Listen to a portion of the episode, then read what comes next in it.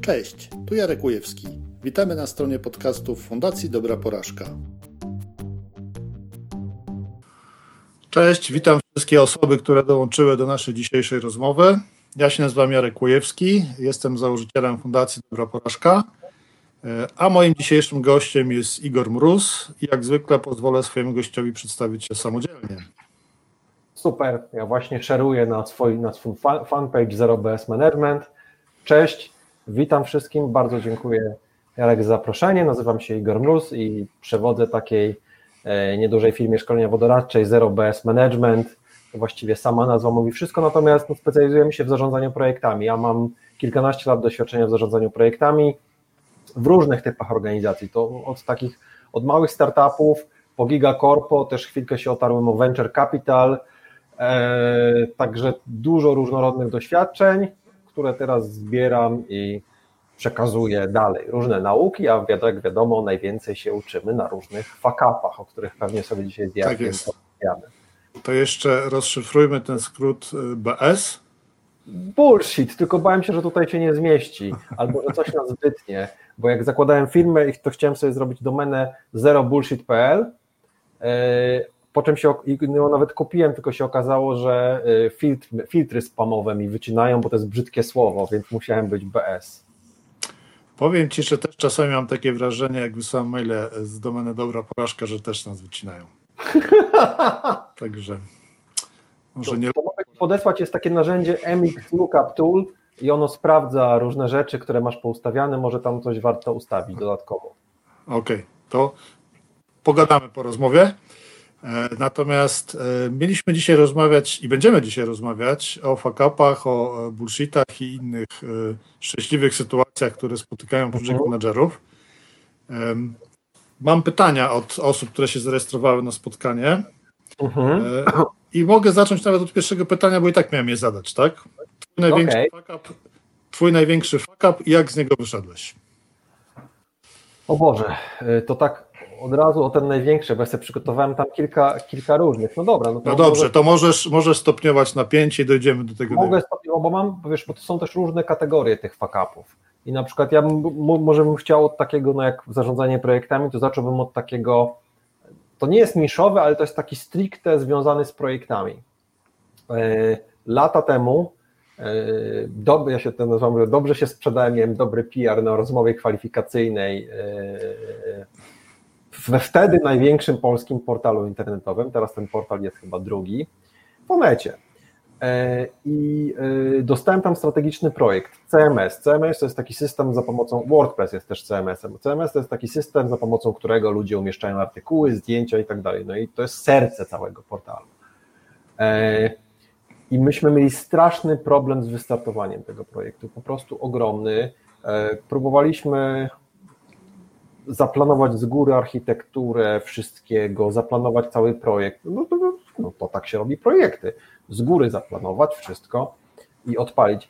I strasznie dużo czasu nam zajęło, e, żeby się zorientować, że właściwie że to trzeba zrobić kompletnie inaczej, czyli zrobić go zwinnie, ale tak naprawdę zwinnie, bo myśmy już wtedy słyszeli o zwinnych metodykach, tylko że zwinne metodyki nam się kojarzyły z tym, że no, robi się jakieś sprinty, co jakiś czas się przegląda i tak dalej. A tam e, chodziło o to, żeby po prostu nie próbować wymyślić idealnego systemu, dla, który obsłuży cały portal z jego wszystkimi niuansami, tylko zrobić mini systemik, który obsłuży jedną małą redakcję. W tamtym przypadku to akurat był facetonet.pl, więc jeszcze w dodatku ja miałem całą męską grupę, a facetonet.pl, ja nie wiem, czy ten serwis do dzisiaj istnieje, to tam były właśnie głównie panie w bikini na motorze albo coś takiego, więc chłopakom się to od razu e, dobrze robiło. No i od tego momentu, jak, jak został stworzony ten pierwszy serwis, znaczy pierwszy, pierwsza wersja, która mogła obsługiwać tylko ten jeden, e, jeden fragment, to mogliśmy zebrać, zacząć zbierać realny feedback od ludzi, i to obudowywać różnymi e, rzeczami, bo myśmy próbowali zrobić tę architekturę naprawdę dobrze, tam lider techniczny, bardzo kompletny gość, się śmieje, że dwa miesiące siedział w piwnicy i to wszystko rozrysowywał, to było naprawdę nieźle zrobione, po czym oczywiście tam dwa tygodnie od rozpoczęcia projektu się okazało, że o dwóch rzeczach nie pomyśleliśmy i wszystko w gruzy, więc kluczem było realnie spróbować wdrożyć jakąś mniejszą rzecz. I teraz, bo akurat to jest bardzo świeża sprawa, ostatnio rozmawiałem z klientem, z osobą od klienta i oni mają kompletnie nietechnologiczny projekt. Mają taki projekt organizacyjny. Chcą zintegrować dwa bardzo duże procesy odpowiadające za między innymi za rekrutację w firmie. I dokładnie mieli po prostu toczka w toczkę to samo, czyli nie mogli ruszyć z tym projektem przez parę miesięcy. Ja tak zacząłem zadawać pytanie i się okazało, że no, oni próbowali to zrobić zwinnie. To próbowali to zwinnie, zrobić zwinnie tak, że najpierw zrobią ten pierwszy etap procesu dla wszystkich działów. Wszystkie niuanse obsłużą i w dodatku wiadomo, że to jest tylko pierwszy etap procesu w nowej wydaniu, więc nikt z tego procesu realnie nie skorzysta, bo to jest tylko pierwszy krok tam 17. No i zasugerowałem im, żeby zamiast zrobić pierwszy etap procesu dla 17 działów, to żeby zrobili proces end-to-end dla jednego działu, a potem spróbowali go rozszerzyć. No i nagle się okazało, że, e, że się da, więc to jest taka porażka, na której się naprawdę e, nie wiem, czy to była największa, bo tą największą to zaraz powiem, natomiast to była taka naprawdę duża porażka, że nam to strasznie dużo kręcenia się kółko zajęło, tam jakieś straszne pieniądze żeśmy przepalili, zanim żeśmy się zorientowali, no bo to IT, informatycy siedzieli, wszystko do gazu, e, zanim zaczęliśmy iść do przodu. Mhm. E, słuchajcie, tak jeszcze dla tych, którzy nas oglądają na żywo, jeżeli oglądacie nas na YouTubie albo Facebooku, bo gdzie indziej nie, jest, nie jesteśmy, to macie możliwość e, zadawania pytań albo pisania komentarzy. E, po prawej stronie jest okienko, w którym możecie to zrobić. Także zachęcam, dajcie znać, że jesteście, dajcie znać, jak się czujecie i zadawajcie nam tutaj pytania albo komentujcie to, co mówimy. Czyli co, wnioski teraz jeszcze z tych dwóch pierwszych porażek? No, wnioski takie, że jak masz trudności z wymyśleniem, znaczy z ugryzieniem jakiegoś czegoś, cokolwiek by to nie było, to dobrze jest po prostu wybrać, tylko wybrać z tego malutki kawałek i spróbować go zrobić od początku do końca. E, I to się zarówno tyczy wielkich projektów, wielkich korporacjach, ale też codziennych zadań, z którymi po prostu nie możemy, e, nie możemy ruszyć. Wybierz po prostu jakiś jeden mały obszarek, i spróbuj go zrobić. Na tym się nauczysz i pewnie ruszysz dalej, pewnie ci przyjdzie do głowy kolejny, kolejny, y, kolejny mhm. logiczny krok. To fachowo ta metoda nazywa się jeść słonia łyżeczką, jakby ktoś nie wiedział. A tak, tak, coś słyszałem. E, natomiast e, bardzo często mi się zdarza, e, prowadząc projekty lub proponując właśnie podejście jakieś tam, w szczególności właśnie takie mhm. krokowe, przyrostowe, czy też zwinne do jakichś inicjatyw, że odbiorcy mi mówią, ale co z tego, że my tutaj się coś zrobimy, jak my nie wiemy, kiedy my dostaniemy ten, to wszystko, co my potrzebujemy, żeby osiągnąć nasz cel. Też dostawałeś takie pytania? Oczywiście, że dostawałem takie pytania. Yy, I wow. Akurat jestem w trakcie yy, mojego takiego sztandarowego trzydniowego szkolenia zarządzania projektami pierwszego na żywo od, od, od pół roku i właśnie też dostałem, dostałem podobne pytanie, no, czyli to jest sytuacja, w której ja to nazywam, że projekt musisz zdecydowanie poprowadzić zwinnie, dużo rzeczy okaże się w międzyczasie i doplanujemy, ale druga strona koniecznie chce deadline. Mhm. Ona, oni koniecznie chcą, tak. No ja tu rozróżniam dwie sytuacje. E, pierwsza to, że mamy z tymi ludźmi jakąś relację, ufamy sobie w jakiś sposób, i jest jakaś niezerowa szansa, że jesteśmy się w stanie dogadać. No to w takiej sytuacji ja, ja jestem fanem tej, tej opcji, to w tej sytuacji starałbym się e, tym ludziom wyjaśnić, że fakt, wylistować na przykład, ile jest niewiadomych, podać przykłady z poprzednich projektów, z podobnych projektów, co się, co się pozmieniało, a czasem też się odwołuje do takich zwykłych projektów, typu czy budowaliście kiedyś dom? I zwykle jak to są osoby koło 40, to już mają te, taką tego typu gehennę za sobą i zdają sobie sprawę, ile rzeczy, mimo, wiesz, mimo naj, możesz się sprężać, skupiać, mieć świetnych ludzi, a i tak kupa rzeczy się okaże w trakcie. I zaproponować im alternatywę, że po prostu będziemy to robili takimi, nie wiem, półtora miesięcznymi, dwumiesięcznymi etapami, które oni będą odbierali i pewnie po na podstawie też rozmowy ze swoim zespołem, powiesz w jakim horyzoncie czasowym i wtedy można im na przykład obiecać, że pewnie po czterech miesiącach to my już na tyle się w to wgryziemy, że będziemy mogli to jakoś przewidzieć, bo, bo, bo teraz no, no nie wiemy. A jeśli mhm. klient jest, y, jeśli nie masz z nim relacji, jeśli jest takim trochę Januszem biznesu, albo po prostu w ogóle się nie znacie i spodziewasz się, że usłyszysz, no mnie to nie interesuje, no to nazwa mojej firmy nie jest na darmo, Ja w takim momencie mówię, że ten klient tak naprawdę trzeba rozumieć to, co on mówi, okłam mnie. Ja chcę, żebyś mnie okłamał. Yy, bo, bo, to, bo to jest tak, że on nie przyjmuje do wiadomości, że projekt jest totalnie zmienny, czyli tak naprawdę my musimy, on nas do tego zmusza, ukryć bufor w tym.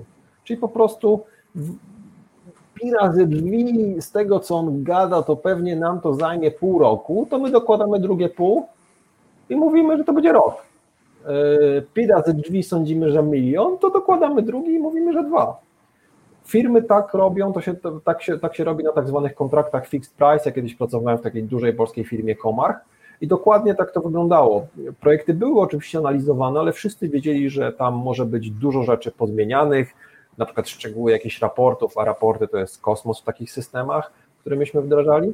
I po prostu te projekty były estymowane z górką. No jeśli nie da się tego poprowadzić na relacjach y, z częstymi, z częstymi jakimiś przegrupowaniami, to, to, to musi się taką górkę ukryć i, i żadnej hmm. innej opcji za bardzo. Niestety nie widzę. Tak, e, ja pamiętam, że pracując w jednej z firm, zarządzający firmą mieli bardzo duży opór przed podpisywaniem kontraktów na prowadzenie projektów metodyką zwinną. E, ten opór wynikał z jednego faktu, mianowicie przychodził dostawca, widział, e, co my chcemy zrobić jako firma i mówił, OK, to my to będziemy robić agile'owo, weźmiemy to bardzo chętnie, i za każdy, za każdy tam miesiąc zapłacicie nam tyle, a tyle kasy. No to zarząd nasz się pyta, ok, ale to ile czasu będziecie to robić i ile to będzie w związku z tym kosztowało? A to my nie wiemy, ile to będzie kosztowało, ile będziemy robić, bo przecież pracujemy jailowo. To oni też źle, źle do tego podeszli, bo to za mało wytłumaczyli, bo to jest zupełnie, zupełnie zrozumiałe, że to, że zarząd nie chce wydać, no bo z perspektywy zarządu, to zarząd mógł równie dobrze przez pół roku wydawać pieniądze na nic.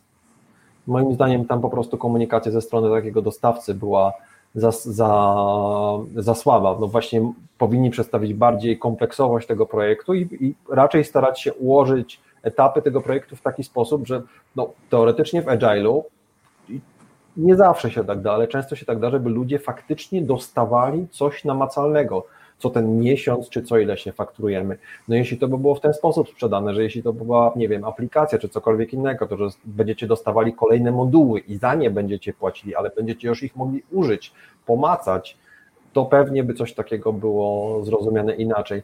A często faktycznie ludzie, którzy są fanatykami Agile'a, mają takie trochę klapki na oczach i oni myślą, że wszyscy wiedzą, co to jest Agile, wszyscy znają e, i w ogóle, że to, jest, że to są głupki, E, że oni tego nie rozumieją i właśnie tłumaczą to w sposób. No przecież to jest oczywiste, no, no, no po prostu zrobimy to time and material i, i so what. A tu jednak wolałbym, no, sugerowałbym trochę bardziej postawić się w butach tej drugiej osoby. Jestem ciekaw, jak taki sprzedawca jeden z drugim, czy, czy project manager z ramienia takiej firmy podszedłby sam do, do tego typu osoby, która by mu przyszła i zaproponowała, że tak mu będzie dom budować.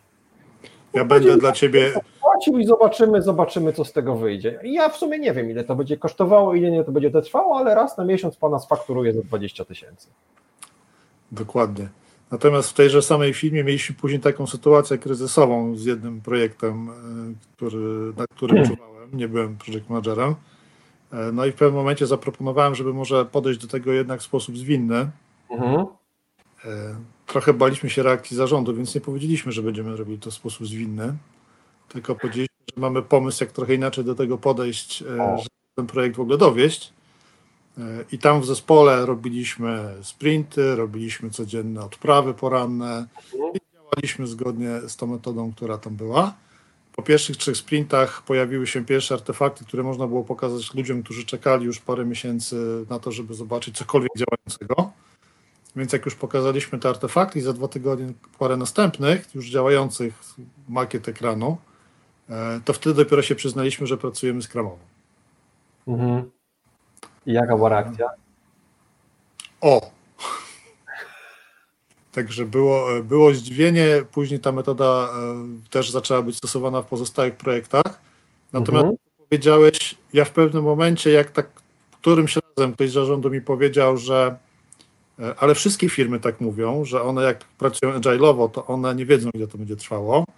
To ja po prostu zwątpiłem we własną wiedzę i we własną mądrość. Poszedłem popytać się parę osób z takich firm, które dostarczają programowanie, które wiem, że robią to solidnie. I one wszystkie mi powiedziały prawie dokładnie to samo, co ty powiedziałeś. Nie? Że mhm. oni nie, nie są w stanie zdobyć żadnego poważnego, żadna, fir, poważ, żadna firma nie zdobędzie poważnego kontraktu podchodząc w taki sposób do, mm, do, projektu, do, do proponowania swojej oferty, tak, że my będziemy robić, wy będziecie płacić, a kiedy coś się wyda, wydarzy konkretnego, no to się zobaczy. Mhm. Więc y, natomiast bardzo uważnie zarządzają zmiennością wymagań. Bo mhm. o ile na początku, wiedząc jaki jest plan działania, są w stanie określić z grubsza, tak, sobie tam oszacować, ile czasu będzie coś trwało po jakiejś tam fazie analizy, no to oczywiście później mogą przyjść ludzie i mogą chcieć robić tam różne zmiany. Tak samo jak się dzieje w projektach prowadzonych każdą mhm. inną. Oczywiście. Natomiast w tym przypadku oni mówią: OK, weźmiemy tą zmianę, ale albo coś wyrzucamy z zakresu, albo płacicie nam za dodatkowy miesiąc pracy. No, no tak. To jest świetna metoda, żeby nauczyć biznes, jakie są konsekwencje zmian, tak? Bo ja o zmienności w projektach to pewnie moglibyśmy zrobić oddzielny wywiad. No na pewno. Ja słyszałem takie hasło, że na przykład właśnie Czasem jest jakiś genialny pomysł jakiegoś genialnego product ownera czy product managera z organizacji i wtedy bardzo fajnie właśnie działa coś takiego jak koszt sprintu, bo, akurat czasem wychodzi, że na przykład, że cały zespół będzie musiał nad tym pracować przez dwa tygodnie na przykład. I mówi się temu gościowi, że słuchaj, to twoje takie migające logo i kręcące się w prawym górnym rogu będzie nas kosztowało 75 tysięcy.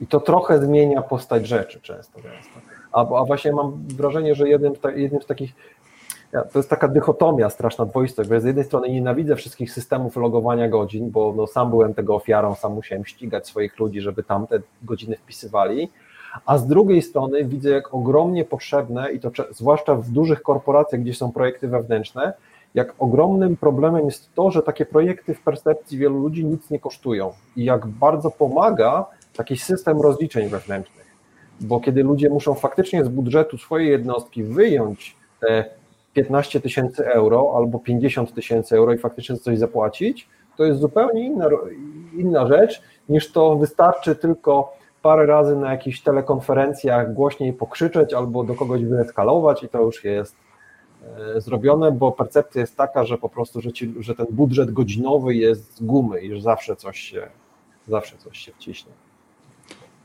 Też pamiętam taką jedną y, sytuację, kiedy właśnie zaczęliśmy w firmie, mając development wewnętrzny. Co prawda nie mhm. wprowadziliśmy jakichś wewnętrznych rozliczeń, bo uznaliśmy, że to już za bardzo będzie tam na relacje źle wpływało. E, natomiast e, wprowadziliśmy wycenę projektów, podając kwotę osobodnia pracy pojedynczej osoby. Uh mhm. -huh takiej, w takiej wysokości, jak, jakie podawał nas taki, zazwyczaj każda firma ma jednego takiego głównego dostawcę, prawda? Mhm. Więc nie, w kwocie... Po prostu. Nie, nie. Więc w kwocie po prostu takiej samej, jak miał ten dostawca. E, I to właśnie uświadomiło ludziom, że jednak to kosztuje, to, że, że płacimy wynagrodzenie tym ludziom, żeby robili coś e, po to, żeby pojawił się ten fruwający ptaszek, zamiast na przykład przyspieszenia systemu sprzedażowego to jednak mhm. jest pewna różnica i, i, i, na to należy zwrócić uwagę. Ale ja odwracam Twoją uwagę cały czas od tego największego fakapu, który miałeś powiedzieć. Największy fakap. Wiesz co, to największy fakap to może będzie trochę nieoczekiwane, a może będzie oczekiwane, to jest y, ignorowanie kwestii relacji i różnych, tak, kwestii relacji, tak bym to nazwał, y, w pracy menedżera, w pracy lidera y, ja mam też taki trochę, taką trochę osobowość, taki charakter, że jestem, że od zawsze byłem taki, wiesz, poukładany. Ja się śmieję i to jest true story, że zanim sobie kupiłem pierwszego peceta, to już miałem rozrysowane na kartce strukturę katalogów, jak tam będzie wyglądało, żeby wszystko było dobrze, więc dla mnie naturalne było układanie, planowanie, robienie różnych takich rzeczy. I ja się strasznie wkurzałem, jak coś mi ten plan rozwalało, irytowałem się na innych, miałem problem ze spojrzeniem, na przykład wejściem w cudze buty, spojrzeniem z cudzej perspektywy, że na przykład ci ludzie z zespołu to może trochę mają inną perspektywę, a tam ten prezes to trochę ma inną, a ten klient to trochę ma inną.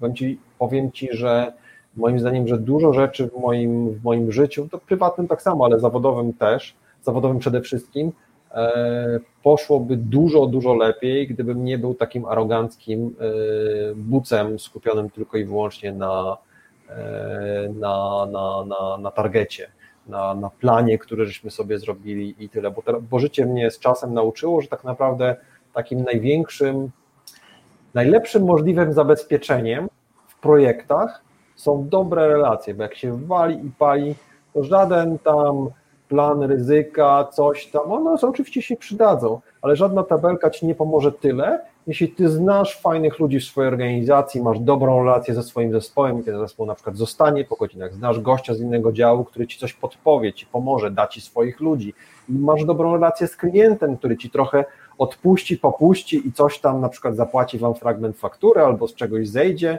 bo ty mu kiedyś pomogłeś i bo się ogólnie lubicie i, i tyle. Także to bym, no tak, to był, ja czasem aż po prostu kulę się za przeproszeniem w sobie, jak sobie przypominam, jakim byłem bucem w stosunku do zespołu albo w stosunku do mojego przełożonego. Potrafiłem przyjść, takie klasyczne rząd, roszczeniowe żądania o podwyżkę, że mi się należy półtora więcej, bo tak rynek daje. Albo bo coś tam. I teraz dopiero no już jestem dużym chłopcem i zrozumiałem, że to jest żaden argument. E, że tak rynek daje, no, że jeśli ja chcę więcej, chcę pracować, jeśli rynek tak daje, to spadaj mi indziej i weź sobie, to, weź, weź, weź sobie to z rynku, a jeśli chcesz dalej pracować w tej firmie, no to powinieneś pokazać, że faktycznie twoja wartość w jakiś sposób wzrosła, że ty robisz więcej, nie? a nie tak, że rok temu zarabiałeś tyle samo i robiłeś tyle samo, teraz robisz dalej tyle samo i chcesz zarabiać więcej. Okej. Okay. To gdzie ta porażka? To gdzie ta porażka? No nie opowiedziałaś historii o tej porażce. Do, efektywność tego, ja powiem tak, efektywność tego, jak prowadziłem te wszystkie projekty, moim zdaniem mogła być spokojnie o ładnych kilkadziesiąt procent wyższa i lepsza, gdybym to zrozumiał. Być może też bym nie zaliczył takiej swojej wtopy osobistej z wypaleniem zawodowym, E, gdzie po prostu w jednej firmie doszedłem do ściany i, i no, pracowałem w projekcie, który był dla mnie totalnie wypalający. To był no, długa i skomplikowana i bolesna historia. Natomiast w skrócie ja po prostu, to nie było coś dla mnie. Ale ja nie umiałem pójść i pogadać ze swoim przełożonym, tylko to jakoś kisiłem w sobie do momentu, aż nie wybuchłem na jednym ze spotkań, e, co skończyło się e, po trzech miesiącach rozstaniem e, z tą firmą, a gdybym, gdybym pewnie, gdybym miał lepszą relację, gdybym umiał pójść pogadać, trochę się otworzyć, powiedzieć, co mnie gryzie, to ja wiem, że wiem wielokrotnie od wielu osób, zresztą znam się z osobami z tamtej do dzisiaj, wiem, że byłem ceniony, wiem, na, myślę, że na 95% znaleźliby mi coś innego, albo może sytuacja w tym projekcie by się zmieniła inaczej, ale ja po prostu byłem taki głupi, tak nie umiałem się po prostu dogadać i porozumieć, że, że musiało dojść do tego. Na tej porażce natomiast nauczyłem się też jednego. E, rok później trafiłem do, e, do takiej firmy, gdzie już o wiele szybciej rozpoznałem sytuację, która jest totalnie nie dla mnie. Tak w skrócie zostałem tam wynajęty jako program manager, czyli jeszcze wyżej, a okazało się, że mam być służącym jednego e, z wiceprezesów centralnie gość po prostu mnie, bo ja świetnie pisałem notatki ze spotkań i gość mnie brał na spotkanie, mu dobrze pisał notatki ze spotkań, nawet jak ułożyłem jakiś fragment planu i robiliśmy to z paroma zespołami, z paroma project managerami, to się okazuje, że gość przychodził za moimi plecami i to wszystko zmieniał i tyle. I jak kończył się okres próbny, to ja sobie zrobiłem test lustra, czyli mam takie lustro, jak każdy prawdziwy Polak, mam ścianę, fu, mam szafę z lustrem, mam ją w przedpokoju, jak otwieram drzwi, to widzę siebie. I ten test lustra polegał na tym, że zadałem sobie pytanie, co, kogo ja widzę przez większość dni w tygodniu, jak wracam z tej roboty i widzę po prostu zmęczonego, sfrustrowanego gościa i stwierdziłem, że jeśli tak jest na okresie próbnym, to myślę, że nie ma sensu tego podpisywać, tego ciągnąć dalej. No i sądząc po słuchach, które mnie stamtąd dochodzą, a już ładnych parę lat minęło, to była jedna z najlepszych decyzji w życiu, jaką podjąłem. Właśnie to jest e, ciekawa rzecz, e, jeżeli chodzi również o, o, o opuszczanie, o odpuszczanie sobie może, tak? Również mhm. w kontekście prowadzenia projektów. E, pamiętam, że jeden z moich szefów, taka osoba, której bardzo, bardzo dużo się nauczyłem, powiedział kiedyś, że sztuką nie jest tylko dobrze przygotować projekt i zacząć, ale też sztuką jest znaleźć taki moment w czasie, kiedy trzeba powiedzieć sobie jasno, szczerze, mhm. Że nie ma sensu kontynuowanie tego projektu. Tak. Ponieważ kontynuacja przyniesie całej organizacji więcej szkody, więcej kosztów niż przerwanie tego projektu. Pełna zgoda. Ja też czasem zadaję takie podchwytliwe e, pytanie na szkoleniu, czy też na jakichś prelekcjach, czy jak z kimś rozmawiam. Co to znaczy, że firma na przykład na etapie rozpoczynania projektu, albo też w trakcie, że generalnie albo nie autoryzuje do rozpoczęcia, albo przerywa 50% projektów. Ludzie mówią i często padają takie głosy, że, yy, że to jest nieprofesjonalne, że coś tam. A ja mówię, nie, to znaczy, że to jest bardzo mądra firma. No, natomiast e, to, to, czego też się nauczyłem w praktyce, e, no może nie było to bolesne, ale dosyć mocno mi się wyryło w pamięci, to to, że przerwanie projektu wbrew pozorom też kosztuje. E, I uh-huh. pamiętam, bo, bo, trzeba się porozliczać, porozliczać z tymi ludźmi, których zaangażowaliśmy do projektu. Często w umowach, zwłaszcza właśnie w tych projektach tak. agile'owych jest taka klauzula, że jeżeli firma zrezygnuje z dalszego ciągu, to płaci jakiś tam procent e, tej kwoty, która była tam wcześniej umówiona jako ta graniczna. Mhm. E, natomiast miałem też kiedyś do czynienia z taką sytuacją, że projekt, który miał trwać 9 miesięcy, trwał 18 i jeszcze nie było e, mhm. pewnie, czy się skończy. Został zrobiony audyt temu projektu i audytor powiedział, że mimo, że koszty, y, jakby sens biznesowy tego projektu w ogóle już jest, y, należy o nim zapomnieć, tak? Już to się nie zwróci. To jednak taniej będzie go dokończyć niż przerwać. O, ciekawe. Taka, taka, taka ciekawa sytuacja, bo w międzyczasie było wprowadzonych już y, wprowadzonych było już tyle zmian do, do różnych systemów, które były tam zaangażowane, że żeby teraz to odkręcić, a nie miało sensu zostawiania tego z różnych powodów też tam technicznych, to, to trzeba byłoby znowu zapłacić dostawcom za to, żeby wycięli z tego to, co tam zrobili. Nie?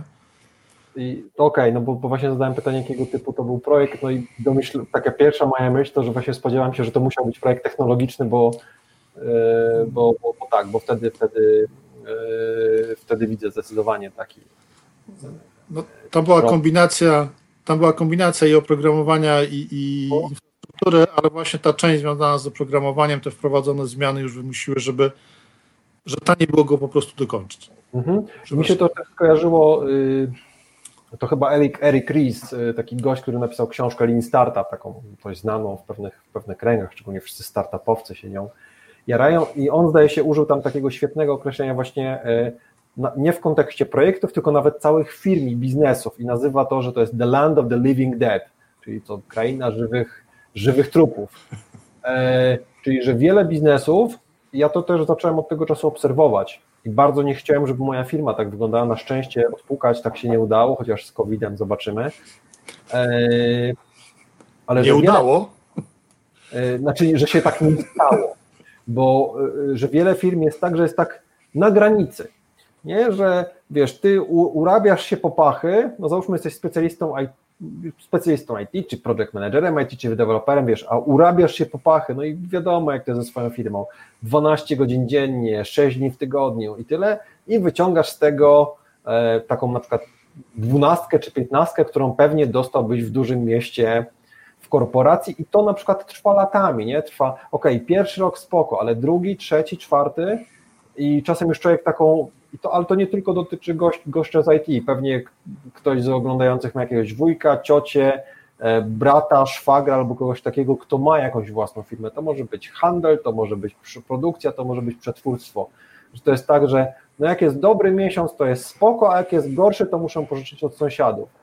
I, i Riz bardzo fajnie właśnie skomentował, że jeśli takie coś trwa, trwa długo, to to należy, to, to jest lepiej zamknąć i spróbować coś innego, no bo tak naprawdę cały czas balansujesz i jakakolwiek większa fala cię prędzej czy później po prostu zmyje, albo osiągniesz coś podobnego pracując u kogoś na etacie i zdecydowanie mniej się stresując, mniej się spinając, mając czas na, nie wiem, szydełkowanie i lepienie garnką od gliny, tudzież jeżdżenie na rowerze po pracy, bo każdy z przedsiębiorców, który nas ogląda, przyzna, że to im się tak wcześniej wydawało, że będą sami panami swojego życia i w ogóle wszystko będzie super, a to w środku wcale aż tak niestety nie wygląda.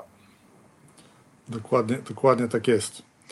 E, wrócę jeszcze do tego, do tych porażek, do tych niepowodzeń związanych z brakiem komunikacji. E, co jest Twoim zdaniem taką najczę takim najczęściej, najczęściej powtarzającym się błędem w komunikacji w projektach? O Boże, przede wszystkim e, takim naj, najczęściej, najbardziej podstawowym w ogóle zero przemyślenia tego. Czyli e, my się komunikujemy tak jak w innych projektach, tak jak zwykle, tak jak wyszło, tak jak jest i, i nie próbujemy na, tego w żaden sposób optymalizować, w żaden sposób na to wpłynąć. Ja akurat y, wspomniałem o tym szkoleniu, mam je w takim, y, jestem zaprzyjaźniony z taką, z taką agencją linii WEX Strategy Project People w Krakowie i ja ich sobie bardzo cenię jako inspirację, bo jak praktycznie za każdym razem jak tam jestem, tak raz na parę miesięcy, przynajmniej w biurze, no teraz COVID trochę rzadziej, to oni jakieś nowe narzędzie mi pokazują i oni wcale nie idą w tym kierunku, żeby iść do coraz większej ilości narzędzi, tylko szukają czegoś takiego, żeby minimalizować ilość tych narzędzi, żeby wszystko było wygodniejsze, lepsze w jednym miejscu i żeby się tego faktycznie fajnie używało, bo no powiedzmy sobie szczerze, główne, ja częściej słyszę narzekania na Jirę na przykład niż pochwały tej, tej Jiry. No to jest popularny system, ale ludzie często mówiąc szczerze klną na to. E, a, a, a jak czasem mi się zdarza zobaczyć firmę, w której faktycznie ludzie próbują, kombinują, myślą, ok, mamy tablicę Kanban, to może fizyczną, a może elektroniczną, może dodajmy kolumnę, może odejmijmy kolumnę.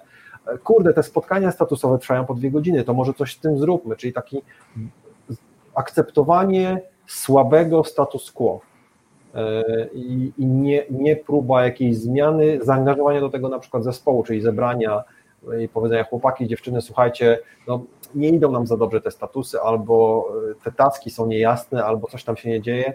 Jak moglibyśmy to poprawić? Jak moglibyśmy to zmienić? Bo mi to nie sprawia przyjemności, że to jest taki syf, tylko no, nie jestem też najmądrzejszy na całym świecie i może byśmy coś, coś wspólnie wymyślili. Więc to jest taki pierwszy. Może trochę spodziewałeś się czegoś innego, może spodziewałeś się, nie wiem, non-violent communication albo coś takiego, no bo wiadomo, że komunikacja to jest bardzo szerokie pojęcie. To może dotyczyć zarówno narzędziówki, jak i tego, jak ja na przykład się do kogoś zwracam, czy utrzymuję kontakt wzrokowy, czy, czy coś takiego, ale to była pierwsza rzecz, jaka mi przyszła, jaka mi absolutnie przyszła do głowy. Yy, ja bym jeszcze uzupełniając to w sumie chyba, to powiedział, że tak naprawdę yy, problemem w komunikacji yy, często jest brak tej komunikacji, po prostu. Czyli, nie... a, a czasem jest nadmiar. Czasem jest nadmiar, natomiast często jest tak, że po prostu rzeczy się dzieją, gdzieś tam zespół siedzi sobie w jakimś kącie, e, coś robi, coś skubie. Jeżeli to jest zespół skramowy, no to jest zobowiązany do tego, żeby od czasu do czasu stamtąd wychnąć. E, natomiast e, w zespołach prowadzących takimi metodykami waterfallowymi, powiedzmy, często tak. jest tak, zespół gdzieś tam jest schowany w jakimś kącie firmy, żeby nikim nie przeszkadzał i, I, bardzo rzadko się tam ktoś odzywa i mówi, co w ogóle się dzieje, więc e, też właśnie taka frustracja. E, hmm, oni tam nad czymś na pewno spiskują, tak? Chcą nam zrobić źle, to teraz żartuję oczywiście. E, czy oni w ogóle coś robią? Mhm. No i stąd jakikolwiek rezultat. Metodyk zwinnych, ale wiesz, ja na przykład to, czego uczę, czy to, czego jestem fanem, ja ja tego na to, to nawet nie wiem, czy mówię na to zwinne. Bardziej mówię, że to jest jakaś hybryda, bo nie mówię, że musicie mieć koniecznie sprinty dwutygodniowe i że tam muszą być jacyś jakieś konkretne role, ale mówię, żeby, żeby sobie ludzie właśnie robili regularne przegrupowania, czyli raz na dwa tygodnie czy raz na miesiąc zrobić podsumowanie, co myśmy zrobili, gdzie jesteśmy, jak to wygląda i zaplanować kolejny okres. Takie coś w połączeniu jeszcze z taką inną zasadą, którą zawsze się staram wpajać ludziom, to jest trudne, bo, bo, nie można na nich krzyczeć, trzeba być dla nich miłym, pogłaskać, to się śmieje tak przeniecznie, trzeba ich pogłaskać, jak oni to zrobią, żeby im mówili, kiedy natrafiają na problemy. Bo często błędem menedżerów jest to, że ktoś przychodzi, odważył się, odważyła się i przychodzą i mówią, że jest jakiś problem, że natrafili. Jedna dziewczyna z tego szkolenia bardzo fajne e, określenie tam mają w zespole, powiedziała, że zadanie im wypączkowało, ale to jest genialne, bo czasem tak jest, że wiesz, myślisz, że masz proste zadanie, a po prostu wkładasz to rączki, a to ono nagle pączkuje. E, i przychodzi do ciebie taki gość, a ty na niego krzyczysz, bo no przecież mówili, że to tylko 8 godzin, a tu już mówisz 16 i coś tam. Nie. Trzeba być cię cieszyć, że oni przyszli i powiedzieli, bo najgorszym problemem właśnie jest taki brak komunikacji ze strony zespołu, kiedy PM dowiaduje się maksymalnie w ostatniej chwili, że coś jest w ogóle niezrobione, że te procenty, ktoś tam przesuwał procenty i mówił, że 51, że 72, a że to jest jak ten pasek postępu w Windowsie, który doszedł do 99, po czym się zatrzymał na 3 miesiące. I, I, tak, czyli brak komunikacji w tym kontekście zdecydowanie. Inny brak komunikacji to też na przykład dla, do, do, do, do klienta, czyli żeby sobie, wiesz, że też właśnie, że niby sobie robimy tego agile'a wewnętrznie w firmie, e, ale z nikim z te, ze strony tego klienta nie, nie gadamy. Raz żeśmy ich spytali, oni powiedzieli, że w sumie to nie są zainteresowani i myśmy to wzięli za dobrą monetę. Ja uważam, że w takim przypadku to taki PM to powinien być jak dobry sprzedawca, czyli że jak go wyrzucą drzwiami, to powinien się spróbować wejść oknem. E, to niech wysyła raz na dwa tygodnie trzyslajdowy raport statusowy tam do tego klienta i, i, i tyle, bo, bo niech, niech zaangażuje, nie wiem, swojego sponsora, żeby się tam spróbować wbić, bo taki brak komunikacji, to, to, po prostu masz gwarantowany, masz gwarantowany fuck up, odwołując się do, do tytułu yy, do tytułu naszego live'a. Tak, dokładnie. Coś miałem powiedzieć i teraz tym fakapem mnie zaskoczyłeś i muszę sobie przypomnieć, co chciałem powiedzieć. Już wiem. E, zauważyłem też e, bardzo często, e, że w zespołach projektowych czy w zespołach skramowych, dla mnie to jedno i to samo, jest taki problem, że ludzie boją się mówić o tym, co się dzieje źle w skali całego zespołu. Że mają problem z tym, żeby powiedzieć, słuchajcie, nie mówimy sobie szczerze o tym, co myślimy na przykład o pracy drugiej osoby. Mhm. E, dlaczego? Dlatego, że e, ja się boję powiedzieć tej drugiej osobie, ponieważ może jej zrobię przykrość. A ktoś inny będzie się bał usłyszeć coś takiego, no bo to mu zrobi przykrość. Nie? Natomiast ja parę razy miałem do czynienia z takimi zespołami i to, co udało mi się im wytłumaczyć, to to, że jeżeli ktoś tobie nie powie, że coś robisz niedobrze, a ty cały czas robisz to niedobrze, to możesz nie mieć, ty nie masz świadomości, że robisz to niedobrze, tak? No bo powtarzasz kółko. Zakładam, że normalny człowiek, jak zrozumie, że robi coś niedobrze, no to przestanie tak robić, chyba że jest złośliwy. No ale w normalnej sytuacji też, jak często proszę o feedback, zawsze jak gdzieś tam robimy jakieś szkolenia, to miałem taki feedback trochę poniżej średniej y, dla firm, z którymi współpracowałem, bo zawsze mówiłem, słuchajcie, ja jestem hardkorowy feedbackowiec, proszę mi powiedzieć wszystko po prostu, co wam tam leży po moim szkoleniu na wątrobie, no bo ja dzięki temu wiem, co mogę, co mhm. mogę zrobić, żeby następnym razem było lepiej. Może traficie znowu na mnie, więc chyba lepiej, żeby wam było lepiej, e, niż, niż, niż żebym popełniał na przykład takie same błędy. Mhm. No tak, to problem feedbacku jest, no, to jest duży problem w skrócie, czyli e, ludzie sobie nie dają, nie potrafimy, wstydzimy się i sam się z tym, ja nie będę ściemniał, że jestem mistrzem feedbacku, ani mistrzem dawania, ani mistrzem przyjmowania feedbacku notorycznie widzę na przykład u siebie problemy z zagadywaniem trudnych sytuacji, czyli muszę na przykład dawać komuś trudny feedback, to zamiast sobie przygotować trzy celne zdania i się zamknąć, to im bardziej niekomfortowa sytuacja, tym bardziej mówię y, podniesionym głosem, coraz szybciej w ogóle to próbuję zagadać, bo jest niekomfortowo i Jezus Maria, co to druga strona powie. E, także nie jesteśmy w tym dobrzy, natomiast jedyną takim komentarzem, który mogę dać, że jedynym, jedynym remedium, bo w sumie widzę dwa remedia na to. Pierwszym to jest y, no, starać się dawać tego feedbacku w zespole i, i, i, też ludziom zespołu i zachęcać im, żeby dawali tobie i też wzajemnie i jak najczęściej, regularnie, małe, szybkie i pochwały i, i, i jakiś, jakiś feedback korekcyjny, bo to często jest taki problem, że tego feedbacku nie dajemy w ogóle i jak już naprawdę trzeba go dać, to to jest pierwszy od pół roku, nie mamy wprawy, nie wiemy jak ta osoba zareaguje, nie wiadomo co, a drugi no to jest wódka. Yy, usłyszałem, że yy, dzisiaj yy, też przepraszam, przepraszam, osoby niepełnoletnie prosimy o wyłączenie się na chwilę. Tak. E, usłyszałem właśnie e, też, też od jednej uczestniczki, która ma zespół właśnie taki IT, że im bardzo w retrospektywie takiej zespołowej pomaga, lepiej im idzie, jak na przykład robią to na wspólnym e, grillu albo coś takiego, że wtedy się po prostu większa szczerość włącza to nie wiem, czy to jest poprawne politycznie, ale po prostu sprzedaje metodę, którą usłyszałem. Niektórym to, to, to, to pomaga. Okej. Ja myślę, że też częstsze dawanie feedbacku powoduje coś takiego, że jednak dajemy go po kawałku w jakichś takich małych porcjach, to też może być inaczej dobrane przez... Lżej strawne. A jak nam się po trzech miesiącach zbierze to wszystko z tego okresu, to nam się może po prostu ulać i ta rozmowa tak. ma zupełnie inny przebieg niż, tak, niż ja mogłaby mieć wcześniej. Do, do sąsiada, co nas wkurza na przykład, bo się głośno zachowuje wieczorem i tak dalej. Jak, jak to się tylko zacznie i na przykład stwierdzimy, że już minęło 15 minut i nie wygląda, żeby się przestali tak zachować, jak po tych 15 minutach wstaniesz, weźmiesz głęboki oddech, zapukasz drzwi i powiesz, przepraszam, szanowni państwo, może troszkę ewentualnie ciszej, no bo e, nie bardzo, to jest jednak trochę, nawet nie trochę, to jest dużo lepiej niż jak kisisz to w sobie przez 3 godziny i po 3 godzinach to już będzie wy debile, co wy zamyślicie? Dokładnie. Dokładnie. E, powiedz, czy Lessons Learned stosujesz po projektach? Okej. Okay. I dlaczego nie? E, jestem bardziej fanem, e, zdecydowanie jestem fanem częstej retrospektywy, małej, na której sobie lubię zadać pytanie pod tytułem, jaka jest jedna rzecz, którą możemy zmienić, żeby nam się pracowało lepiej. Skupiamy się wtedy na jednej, a nie na litanii problemów i to podkreślam też to możemy, bo ludzie często zaczynają narzekać i mówią, no, żeby Stefan lepiej odpisywał Stefan, na przykład przedstawiciel klienta, żeby lepiej odpisywał na maile, ale ja nie mam żadnego wpływu na Stefana, no już z nim razem rozmawiałem, no ale on jest zarobiony i nie będzie nam częściej odpisywał na maile, więc po co bić pianę na ten temat. Więc, y, więc tak, szczerze mówiąc, tak szczerze i bullshit, mam naprawdę mieszane uczucie odnośnie, odnośnie sesji Lessons Learned.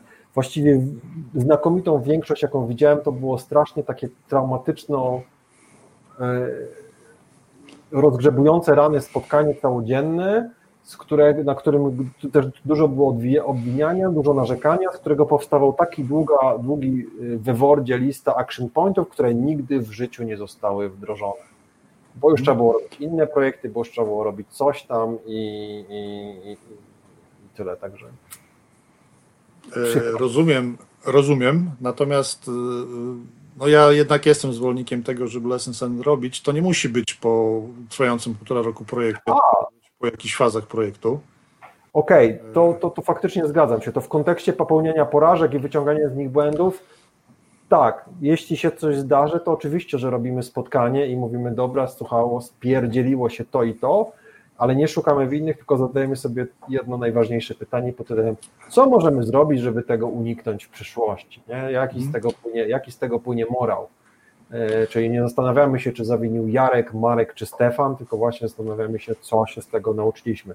Sorki, generalnie jak słyszę hasło Lessons Slam, to mi się kojarzy niestety właśnie z tym spotkaniem po zakończeniu projektu, na którym jest smut. Czy ja doszedłem kiedyś do tego, e, jeszcze kiedy nie było dostępnej jakiejś tam literatury, bo ja w tym IT siedzę z 30 lat, więc już chwilę. E, w, doszedłem kiedyś do tego, że tak fajnie częściej pogadać o tym, co się wydarzyło, bo jeszcze jest szansa, żeby kolejne etapy projektu, kolejne miesiące projektu e, uniknąć błędów. Natomiast też doszedłem do tego, że jednak zrobienie takiego podsumowania całości projektu takie spojrzenie z perspektywy na, na, na, na całość, tak, nie z bieżących potrzeb, ale na to, co się wydarzyło, no to też otwiera pewne nowe rzeczy. Mhm. Pokazuje pewne, może nawet nie problemy, ale pewne jakieś zjawiska, które się wydarzały. Jedne były korzystne, drugie były może mhm. korzystne. Jest, I można to zareagować. E, natomiast absolutnie zgadzam się co do dwóch rzeczy, które powiedziałeś, co do dwóch e, typowych wad prowadzenia lessons learned, tak? Pierwsza rzecz jest taka, że one się często zamieniają w takie wzajemne wypominanie sobie różnego rodzaju rzeczy. Mhm. Więc tutaj miałem kilka razy do czynienia z, prowadziłem kilka razy y, czasami ze swoimi zespołami, czasami z obcymi zespołami, właśnie takie spotkania Lessons Learned y, po projektach, które różnie się kończyły. I, I zawsze na początku, jak zaczynałem pierwszy raz takim zespołem taką sesję, to był właśnie taki przestrach, że o Jezu, przyjdzie i będziemy teraz się wszyscy wzajemnie tutaj e, napieprzyć. Mhm. Będziemy na siebie tam krzyczeć, będziemy na siebie skarżyć. Więc e, moja robota polegała głównie na tym, żeby ludzie nie mówili na siebie, tylko mówili o zjawiskach. Mhm.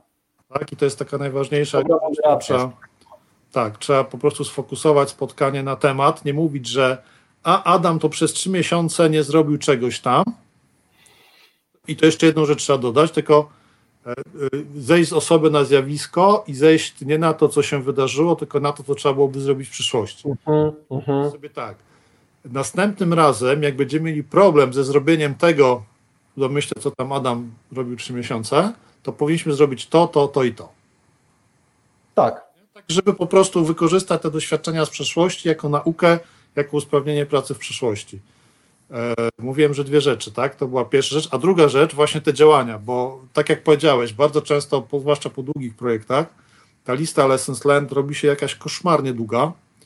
E, mhm. No, trzeba zastosować po prostu, jest i teraz zapomniałem, jak się nazywa, Macierz Eisenhowera. Mhm. Z tego te rzeczy, które, e, których koszto, które są najbardziej wartościowe i które można najszybciej wprowadzić. E, ja też podchodziłem do tego zawsze w ten sposób, że jeżeli były jakieś rzeczy, które wynikały, bo był niesprawnie skonstruowany system prowadzenia projektu, mhm. pojawiały się uwagi do zmiany procesu projektowego, do zmiany jakichś list kontrolnych w projekcie, to do PMO i słuchajcie, tutaj mamy takie wnioski po tym projekcie, powinniśmy zmienić procedury na przykład pod tym kątem, tak, żeby nie trzeba było pięciu podpisów, tylko jeden podpis, bo jak pięć, to trzeba pięć razy dłużej czekać. E, a cała reszta trafiała do worka pod tytułem dobre praktyki. Jak ktoś zaczynał grzebać w jakimś podobnym obszarze, no to mówiliśmy mu, słuchaj, nim zaczniesz cokolwiek robić, to zajrzyj, po prostu sobie przeczytaj. I zaglądał? Wejdź do tej, do tej kałuży, którą tam żeśmy zostawili i zobacz, co tej kałuży pływa. I zaglądał? E, różnie z tym oczywiście bywa, natomiast... Ja też jestem tu sceptyczny, bo ludzie właśnie szukają tego świętego grala pod tytułem, że oni tu mają to lessons learned i oni je spisali, żeby to była baza i żeby to się dało wyszukiwać, żeby to się dało czytać i to jest taki unicorn zarządzania projektami, którego jeszcze tak naprawdę w realu działającego nie widziałem. Moje doświadczenie jest bardziej takie, że jeśli sobie to spriorytetyzujesz i wybierzesz faktycznie na przykład trzy najważniejsze rzeczy i po pierwsze je wdrożysz, i zaczniesz opowiadać o tym na kawach po kuchniach, to ludzie o tym usłyszą, albo ewentualnie na jakimś wewnętrznym spotkaniu raz na jakiś czas taki knowledge sharing, dzielenie się wiedzą między PM-ami, między kimś tam, to wtedy to ma większą szansę, bo te bazy widziałem już różne i no, Jasne, wiesz, no, to, to, to ja się zgadzam, różnie, no. Masz 200 maili dziennie, nie będziesz siedział i nie będziesz czytał jakiejś bazy, która też nie jest napisana super literackim językiem, tylko maile, maile odpadają, to trzeba wrzucić jakiegoś Confluenza czy coś innego, co jest przeszukiwalne i czy, czytalne. E, I, i nie, nie, nie w maila, bo potem maile się kasuje. Ale na przykład zmierzam też do tego, Jarek, że to jest napisane kiepsko. My piszemy mhm. kiepsko i wiesz, to jest często brakuje kontekstu i tak dalej i próbujesz to czytać, ale z tego na przykład dla ciebie jesteś PM w innym projekcie, który się dzieje trzy lata później i niewiele z tego dla ciebie wynika, więc no, tylko no, mówię wprost na co, na, co, na co spotkałem, dlatego jestem właśnie fanem, żebyś wybrał sobie te trzy najważniejsze rzeczy i faktycznie opowiedział o tym na jakimś wewnętrznym spotkaniu albo, albo coś takiego, plus bardziej bym nastawał na ludzi, to, to ja mam też takich sześć zasad skutecznego, skutecznego lidera i piąta z nich brzmi pytaj, po prostu częściej pytaj czyli masz problem, wzdychasz, to przy automacie z kawą nie narzekaj, tylko mówisz, słuchaj, kurde, pracuję dla firmy XYZ, tam jest Rysiek, y, słyszałem, że ty z Ryśkiem pracowałeś, no nie mam na hopa sposobu, co ty byś mi poradził? Czyli częściej pytać. I wtedy człowiek, który słyszał o tym Lessons Learned, albo może sam je kiedyś tworzył i to przeszedł, to on cię wtedy dobrze skieruje, albo w ogóle ci to opowie i to będzie trzy razy lepsze bo takie trochę, to, to też się wiąże z innym moim fakapem, o którym wspomniałeś y, tam w naszej korespondencji, czyli o moim przerozwojowaniu w pewnym momencie mojego życia. E, ja usłyszałem takie fajne hasło od jednego z ludzi, takich influencerów, których podziwiam, Tima Ferisa i ono mi bardzo zapadło w pamięć, w pamięć. Just in time, a nie just in case.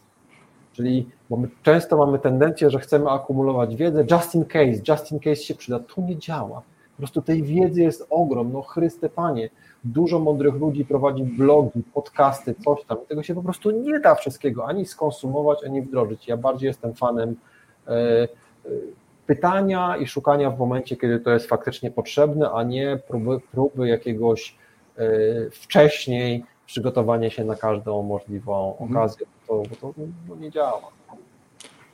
W, jakby propos pytania, bo czasami możesz nie wpaść na to, żeby o coś zapytać, albo z innego powodu się nie zapytać, to zaraz wyjaśnię. Mhm.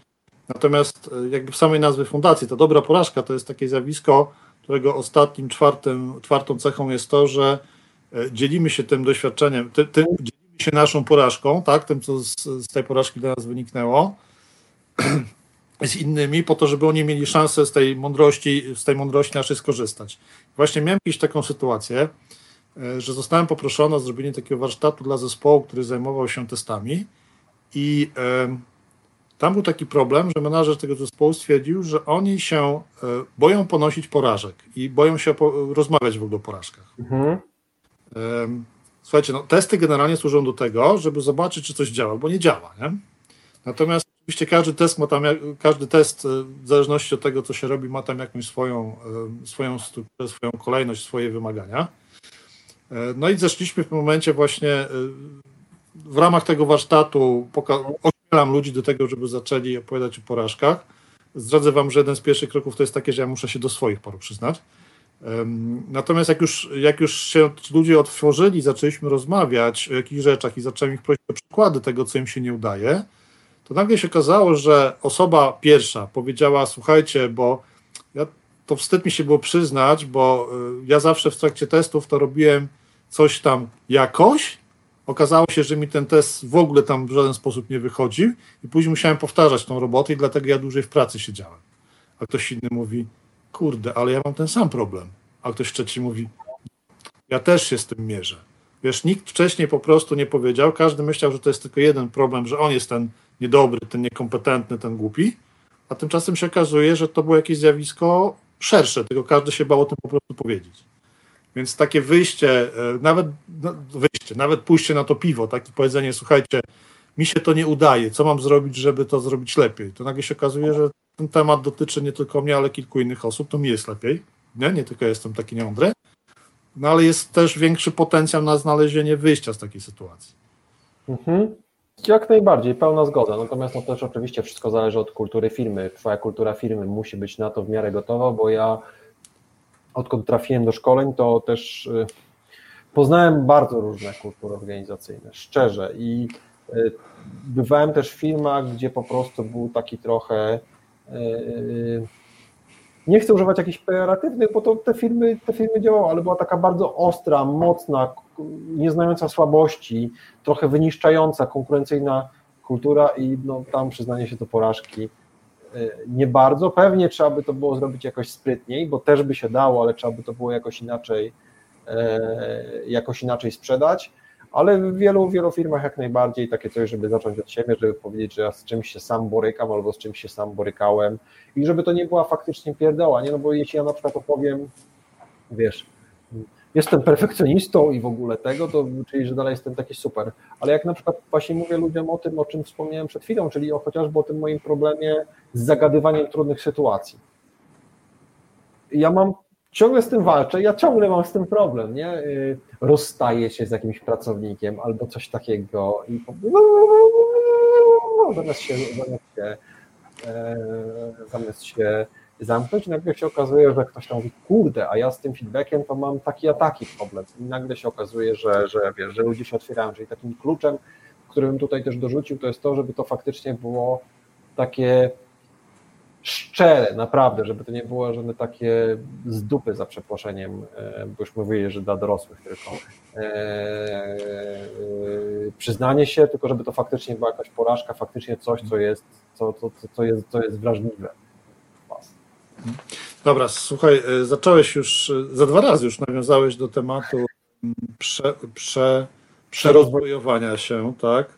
E, nawiązując do, do opisu w jednej z komunikacji, pojawiło się pytanie, jestem, cieka jestem ciekawa niesamowicie tej niestrawności, bo to jest cytat z ciebie, tak? Że tak się przerozwojowałem, że aż się nabawiłem niestrawności. Niestrawności. Wiesz co, no to tak, wiesz, też jeden z moich fakapów, czyli e, zaniedbywanie odpoczynku i nadmierny e, samorozwój. Ja myślę, że moja osobowość też jest trochę taka, że no mam tendencję do takich rzeczy, szybciej, lepiej, więcej. Wielu project managerów tak ma. Bardzo wielu e, spotykam na swojej drodze, takich właśnie, że śrubujmy KPI, lepiej. I generalnie skończyło się na tym, że ja no, non-stop czytałem jakieś mądre książki biznesowe, słuchałem kupę podcastów, czytałem blogi, pisałem, yy, chodziłem na jakieś szkolenia, coś tam i, yy, i to z początku działało świetnie. To nie jest tak, że to jest głupie, to jest bardzo mądre, no bo dużo mi to strasznie w życiu w życiu dało, tylko że to się stało taką yy, samą nakręcającą się spiralą, tego po prostu z roku na rok było tak jak kiedyś wpadłem w spiralę sportu, że zacząłem od trochę, a potem skończyło się na literalnie, miałem taki okres, że 10 treningów tygodniowo robiłem, tu rano, tu wieczorem, tu coś tam.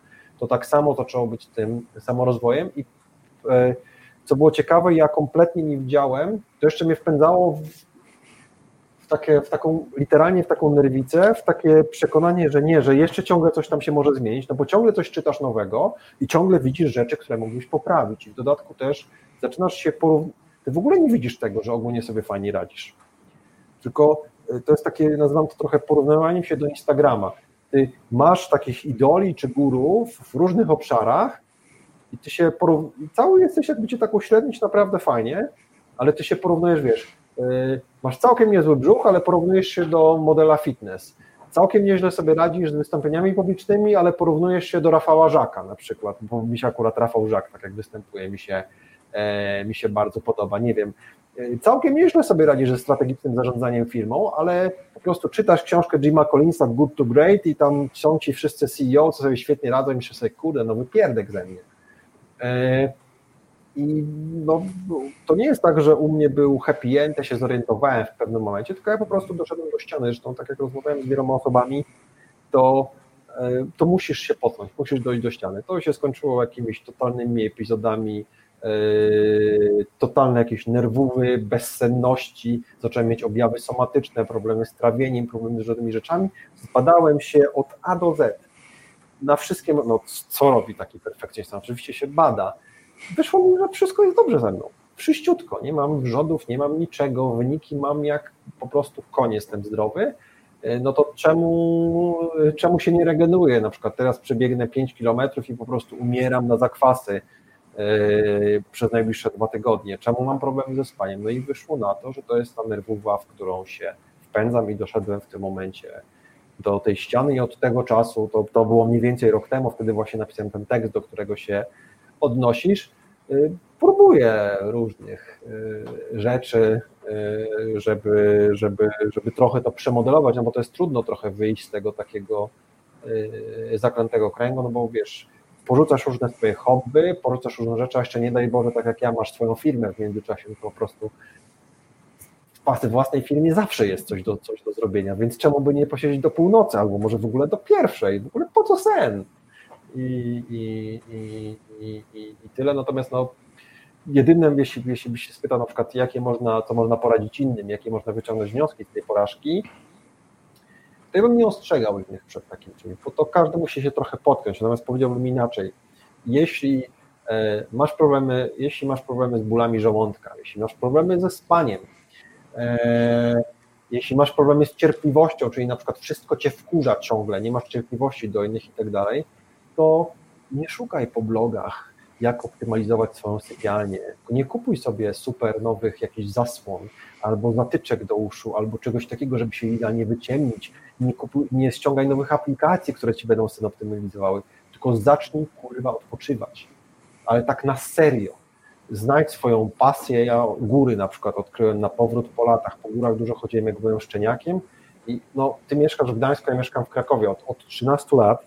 I uwierz mi, że ja praktycznie w Tatrach to zacząłem bywać rok temu to po prostu jest jakąś, wiesz, ludzie z Gdańska jeżdżą, no to już nie widzimy ludzi na gdańskich blachach e, z moim kumplem, a, a odkryłem to, zacząłem robić dużo więcej innych rzeczy i faktycznie powoli zacząłem się z tego, z tego, z tego, z tego, z tego bagna wydobywać i, i, i tyle tej takiej e, historii. Na razie jeszcze bez jakiegoś super happy endu, ale już na pewno jest e, dużo lepiej. Natomiast jeszcze ciekawostką mogę dodać, że było akurat tekst, ten tekst, który napisałem, on się dość pomniesz, nawet skończyłem w pytaniu na śniadanie w ramach ciekawostki, powiem.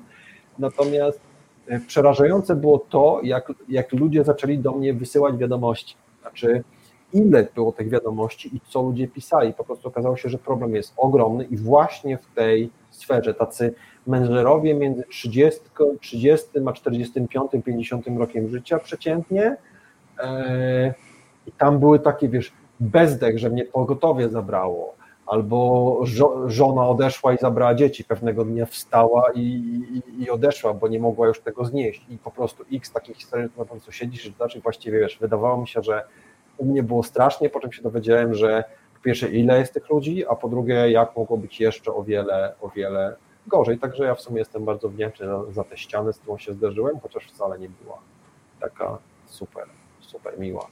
Taki fuck up też związany z pracą menedżera jak najbardziej. Ciężka, ciężka sprawa, może żeby trochę rozluźnić atmosferę, bo jak zacząłeś opowiadać, to mi się przypomniała historia mojego kolegi Piotra, z którym dawno, dawno temu pracowaliśmy w jednej firmie i to były takie mhm. kiedy jak człowiek chciał kupić komputer, to e, najlepiej jak sobie sam go złożył, bo wtedy miał pewność, co tam jest w środku. to był cały fan, a ja w ogóle jestem fetyszystą, zapach świeżo złożonego komputera w środku, stary. Albo za, wiesz, ja jeszcze pamiętam zapach styropianu z Atari ZX Spectrum. Albo no to, nie, to, to, to, ja nie, ale na przykład szkoliłem firmę XCOM i tam można było też trochę powąchać różnych takich rzeczy. A najbardziej charakterystyczny był zapach obudowy starego komputera Meritum. To już w ogóle jest. A to, to, to, to, ale... no, niestety.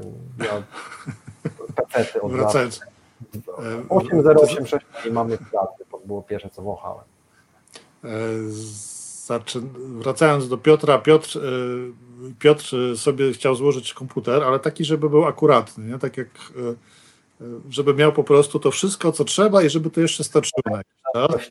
Powiedzmy sobie wprost, bo to było dla mnie, się chwalili, jak to ma ramu. Karta graficzna, jaka jest, jaka jest karta dźwiękowa, prawda? To, to, to, to, to różne komponenty były. Więc Piotr średnio raz w tygodniu e, wpadał do nas do pokoju i mówił, że o teraz znalazł już lepszą kartę graficzną, teraz znalazł już lepszą kartę dźwiękową, a w ogóle trzeba płytę główną inną, a za chwilę będzie nowy procesor, to jeszcze poczeka. No i tak to kupowanie komputera przez niego trwało mniej więcej półtora roku. Bo nie mógł po prostu się zdecydować. E, więc też czasami, czasami trzeba po prostu sobie w pewnym momencie odpuścić i powiedzieć, ok, to już jest ten moment, czy w projekcie, czy w e, edukowaniu się, czy w myśleniu na temat porażki, że teraz mhm. moment jest, że trzeba przestać to po prostu robić i coś z tym zrobić, tak? Tak. Tak, i a propos, to w sumie jest fajny efekt, bo a propos komputerów ja też tak zrobiłem, że 5 e, lat temu kupiłem sobie MacBooka e, i stwierdziłem, że jest super, i teraz jak się zaczął COVID, to się trochę bałem, że pójdą ceny strasznie do góry i mówię, to po pięciu latach to ja już zmienię i po prostu zmieniłem na dokładnie taki sam model MacBook Air, tylko 5 lat nowszy. Jeszcze dostałem z portami i tak dalej. I bo jak zacząłem w pewnym momencie mówię, a może wybiorę lepszy, może będzie lepsze, coś korzystniejsze i zacząłem grzewać, mówię, Jezu, no nie no, przecież muszę, będę musiał zrobić doktorat tych komponentów, wiesz, kiedyś to było prosto, był, był Pentium 166, Pentium 200, Pentium 233, a teraz spróbuj porównać te wszystkie i 5, i 7, i, i, i no, no, no i kupiłem sobie kolejnego MacBooka. Czasem po prostu trzeba poprzestać na tym, to jest wystarczająco dobre. Dokładnie. E, słuchaj, to jeszcze, e, już tak zmierzając powoli do końca spotkania, e, mam jeszcze parę pytań. Nikt się nie zapytał nas na żywo, więc korzystam z listy, którą wcześniej, która, którą wcześniej zebrałem. Pytanie dotyczące w zasadzie początku naszej rozmowy. Jak uniknąć błędów komunikacyjnych i jak dobierać sposób komunikacji do odbiorców w przypadku projektów międzyzespołowych? Hmm międzyzespołowych, czyli rozumiem, że z jednej strony zespół i z drugiej strony zespół. Na przykład dostawca klient i dostawca coś dostarcza, klient to odbiera i integruje, tak rozumiem. A, a jeszcze po środku jest wewnętrzne IT, które musi pełnić rolę tak. Takiego proxy yy, Wiesz, to taki, oczywiście tam może być miliony fakapów, e, różnych rzeczy i błędów, ale taki pierwszy, który mi przychodzi, który widzę, widzę niestety bardzo często, yy, Yy, on się trochę wiąże z brakiem, po pierwsze z brak budowy jakiejkolwiek relacji, już nawet między PM, tymi PM-ami czasem ona się dzieje, ale cała komunikacja płynie przez tych PM-ów na przykład. Ci ludzie tam wiesz, specjalista od obszaru A z, z, od jednej, z jednej strony specjalistą od obszaru A, z drugiej strony w ogóle nie rozmawia, tylko wszystko płynie przez PMA i to się kończy tą taką straszliwą dżumą, którą ja często jeszcze niestety obserwuję. Taka na przykład raz na tydzień masz wielką telekonferencję statusową, która trwa na przykład 3 godziny. Z jednej strony siedzi 8 osób, z drugiej strony siedzi 8 osób. I, ta, i z, z, racji na to, że jest absolutny brak relacji, z racji tego, że wszystko, cała komunikacja płynie przez tych PM-ów, to ta telekonferencja to nie jest de facto status, to jest po prostu jakaś zagryzanie się wzajemne, bo to jest wytykanie sobie, kto czego nie dostarczył, kto czegoś nie zrobił. I taka rada, jak sobie z tym poradzić, to jest e, jak, jak takie matnie rozwiązywać. Jak, jak gdzieś komuś doradzam, czy komuś mentoruję, mówię stary, czy stara. E, zrób tak, mówię po prostu dobieraj tych przed tym, przed tym kolem, dzień wcześniej albo coś takiego, poświęć po pół godziny na każdy z obszarów, jakich jest tam, nie wiem, 3, 4 czy 5, to jest Twoja praca. Nie bądź leniwy, nie bądź leniwa. I po prostu zgaduj się z tym, z tym jednym gościem z tej strony, z tym drugim gościem z tej strony i ustalcie, wy, wyprasujcie wszystkie Wasze e, tam problemy, e, ustalcie różne rzeczy i wtedy przedstawicie wspólne stanowisko e, na tym kolu, bo problem jest taki, że wiesz, jeśli jest 12 osób na kolu, to wcale już nie chodzi o załatwienie sprawy, tylko o pokazanie, kto jest fajniejszy, silniejszy, mocniejszy, czyli generalnie o dopieszczenie, dopieszczenie swojego ego, a często się okazuje, że jeśli jeszcze w ogóle się na żywo udaje spotkać, to ten gość, którego ty miałeś za strasznego palanta, nagle się w sumie okazuje, i wiesz, i tam były wojny w mailach, w ogóle, żeście sobie wytykali różne rzeczy, to się okazuje, kurde, całkiem rozsądny facet, w ogóle da się dogadać. Także, yy, czyli reasumując, te, właśnie te, te wojenne statusy, zamiast dogadać się, rozwiązać problemy, wyprasować, wygłaszczyć je wcześniej w mniejszym gronie, i kompletny, kompletny brak budowania relacji z zespół do zespołu, tylko ewentualnie coś często nieśmiało jest między PM-ami, a i to, to niekoniecznie. Plus jeszcze dorzuciłbym jedną rzecz, też z praktyki własnej. E, nawet jeśli ta relacja jest, nawet jeśli z tamtym, czyli między zespołami, nawet jeśli relacja jest z tamtym project managerem, to ja przynajmniej raz na miesiąc, może nawet nie częściej, raz na miesiąc wystarczy, robiłbym takie Czasem są takie komitety sterujące, na przykład wspólne, albo coś, ale nawet jeśli czegoś takiego nie ma, to robiłbym taką synchronizację, na której byłbyś ty, project manager z jednej strony, twój szef, sponsor, jakkolwiek się nazywa, i to samo z drugiej strony. Bo może się okazać, na przykład po pół roku albo po roku, że to by się wydaje, że ty masz fajną relację z tamtym PM-em i że masz fajną relację z tamtym zespołem i że w sumie ten projekt idzie całkiem fajnie, ale że tamta strona robi wam czarny PR do góry i na przykład każdą możliwą e, porażkę dobrą czy niedobrą, zwala na ciebie. Jeśli na przykład okaże, że wy się po dwóch latach zjawicie na jakimś odbiorze, takim już oficjalnym, z fakturowaniem końcowym i tak dalej, i ty w ogóle myślałeś, że was czeka przytulanki, kwiatki, śpiewanie wspólnych piosenek, a tu jest po prostu z drugiej strony tam ci goście przychodzą z nożami yy, i, i w ogóle jakiś hardcore. Także, także to takie dwie pierwsze rzeczy, które mi przyszły do głowy w tego typu, w tego typu projektach. A co myślisz o jakichś takich spotkaniach integracyjnych zespołów na początku czy w trakcie projektu? Jeśli, to oczywiście, że tak, bardzo dobry pomysł, jeśli się da, no bo często też się, często też się po prostu nie da, szczególnie jeśli to jest na przykład, wiesz, dostawca z drugiego końca świata, a, a, a ty jesteś tutaj, natomiast jeśli się tylko da, to oczywiście tylko znowu rozsądnie, bo z tymi integracjami nie chodzi o to, żeby się napierdzielić, to oczywiście trochę pomaga, ale no, szczerze, no zero bullshit. Ja no, byłem na przykład naraz na takim wyjeździe, gdzie to po prostu bardziej wesele przypominało. Ja nie jestem specjalnie alkoholowy, mam coś z wątrobą, literalnie, nie mogę za dużo wypić i nie lubię.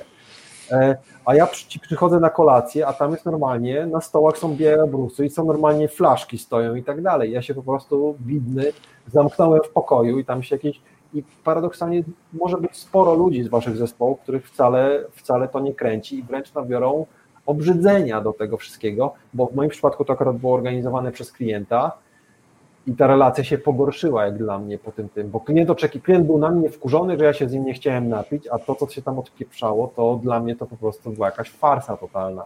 Więc raczej nie takie rzeczy, tylko coś sprytnego, może nawet nie rywalizacyjnego, a jak rywalizacyjnego, to jeśli gracie w tego paintballa, to zróbcie tak, żeby te drużyny były mieszane, a nie, że wy gracie na klienta, bo w nas, mówię akurat tu o męskich drużynach, jeśli są, jeśli są dziewczyny, też często to się odzywa, ale w facetach szczególnie, zagra testosteron i po prostu zew krwi. Ja też byłem na paintballu, na którym się, na którym jeden gość strzelił drugiemu w tył głowy i po prostu tak z dość bliska e, i było jechanie na SOR, bo kolej zaczął widzieć kręgi przed oczami i, i, i tyle. To też nie poprawi waszej relacji. Także integrację tak, ale z głową. E, tak, i to nawet nie tylko międzyzespołowe, ale również wewnątrz zespołu trzeba na to uważać. Nie każdy jest fanem kajakarstwa albo wspinania się. To ja w ramach ciekawostki a propos swojego, swojego fuck z integracjami powiem, że ja z kolei, uwaga, jestem fanem sauny e, i dopiero tam jeden z gości zespołu odważył się odwieźć mnie od tego pomysłu i uświadomić mnie, że to, że ja lubię paradować nago albo zawinięty tylko ręcznik, to nie znaczy, że cały zespół ma ochotę w ten sposób, że nie jesteśmy Finlandią i że może nie wszyscy mają ochotę jechać do składu. A propos sauny, nie każdy też może z tego korzystać i nie każdy chce się do tego więc na to też trzeba zwrócić uwagę. Kolejne pytanie, zupełnie innej beczki. Ciekawi mnie, jaka była motywacja do zmiany z zarządzania projektami na doradztwo i szkolenia? Przypadek, jak to często w życiu się dzieje. Ja wspomniałem, że się wypaliłem i później miałem później jakiś startup, jakieś coś tam, a, a później przez chwilę już miałem tak dość wszystkiego, i że nawet, nawet miałem taki okres, że żyłem e, z wynajmu turystom z Airbnb swojego mieszkania, bo mam mieszkanie w centrum Krakowa i powiem Wam, że tam to było takich naprawdę, kurczę, wspomina to z łezką około, ja byłem wolny, ale ja nic nie robiłem wtedy przez 3-4 miesiące, po prostu nic. W sensie zajmowałem się chodzeniem, to akurat było lato, zajmowałem się chodzeniem na kina letnie, jeżdżeniem na rowerze nad Wisłą, leżeniem i czytaniem na trawie i tyle, no ale później zaczęły mi się kończyć pieniądze. I jakoś tak średnio mi się uśmiechało na razie. Jeszcze, jeszcze ciągle miałem takie, taki, taką awersję, mówię nie, no pójdę gdzieś tam, dostałem bardzo ciekawą ofertę pracy, wtedy miałem być delivery managerem, to tam kilka projektów pod siebie spiera, spinać, no sobie myślałem, czy ja chcę z powrotem w tą koszulę chodzić i tam chodzić, powiedziałem sobie, że nie. I trafiłem na e, i ktoś mi podpowiedział, że mówi, ty kurczę stary, masz gadane, masz te wszystkie możliwe certyfikaty, PMP, Prince'y, Scrum Mastery i to, to weź się do szkoleń idź, zatrudnij się w jakiejś firmie. No i e, ja poszedłem tam, ale to tak naprawdę ja to zrobiłem nie z miłości do szkoleń, tylko dla pieniędzy, żeby po prostu trochę zbierać kasy przez jakiś czas i, i to była też praca, która dawała trochę wolności, no bo tam nawet 10 dni szkoleniowych, no to pozostałe mam wolne. No i się okazało, że to mi się po prostu zwyczajnie spodobało i że im bardziej się tam ogładziłem, tym e, im więcej mówiłem nie to, co mam na slajdach dostarczonych przez firmę, tylko mówiłem z własnego doświadczenia, tym bardziej ludzie sobie to cenili. No i gdzieś po roku nagle się okazało, że, że w sumie może nadszedł czas, żeby się kompletnie uniezależnić i faktycznie już odrzucić cały bullshit, którego jest bardzo dużo w tych szkoleniach, wiecie, ja się śmieję, e, nawet dzisiaj też wspominałem na, na moim szkoleniu, że mi na przykład autentycznie boli serce, że studenci na studiach są uczeni wykresów Ganta.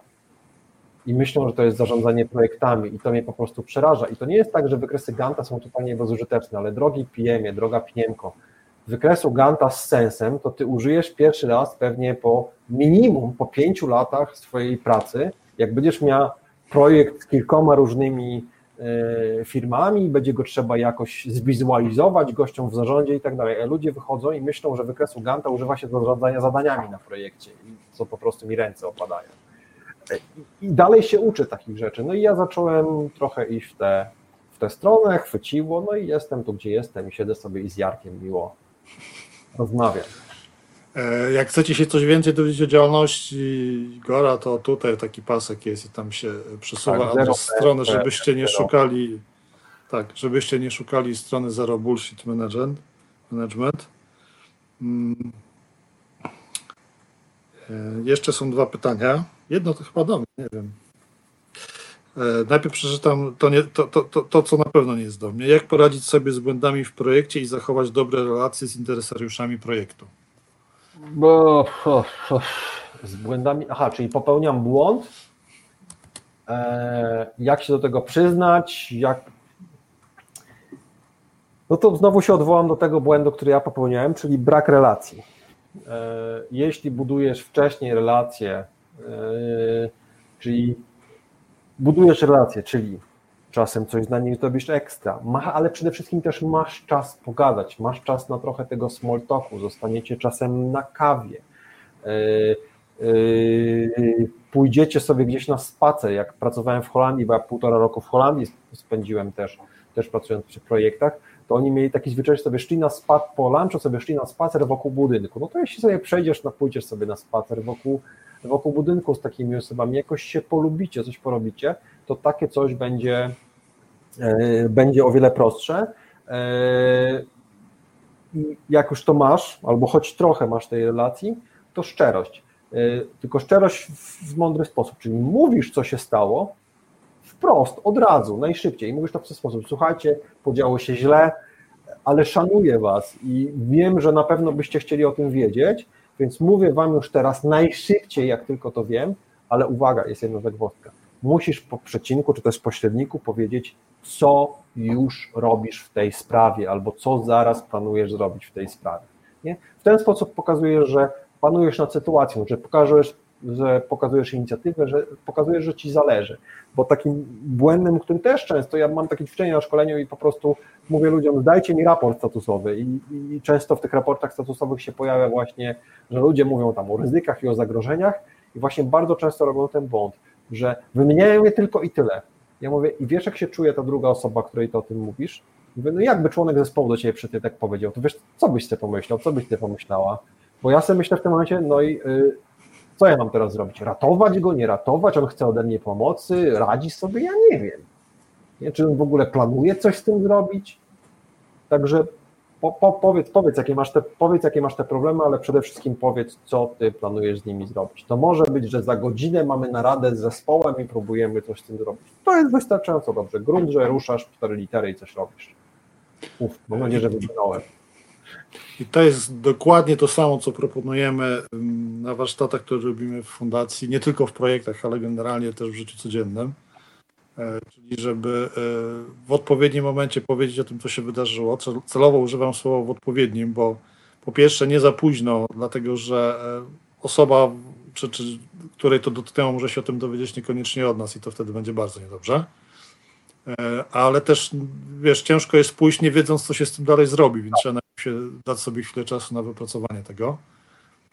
Natomiast najważniejszy jest właśnie dokładnie ten element, który powiedziałeś, co my z tym zrobimy jak e, usuniemy skutki tego zdarzenia, jeżeli jest to możliwe, i co zrobimy w przyszłości, żeby takie wydarzenie nie wystąpiło, żeby zminimalizować ryzyko jego wystąpienia.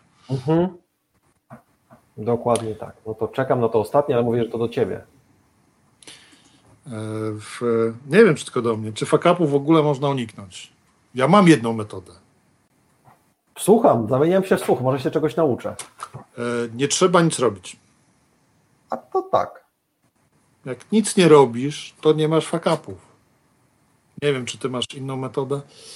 No, usłyszałem, takie, usłyszałem taki yy, fajny cytat, też gdzieś, gdzieś tam od Tima Ferisa to przyszło, tylko to chyba nie było z niego, czyli że jeśli w ogóle nie ponosisz porażek, to znaczy, że za mało ryzykuje, czyli to jest właśnie największy błąd, największa porażka, no bo nie ma tak, że ci wszystko wychodzi.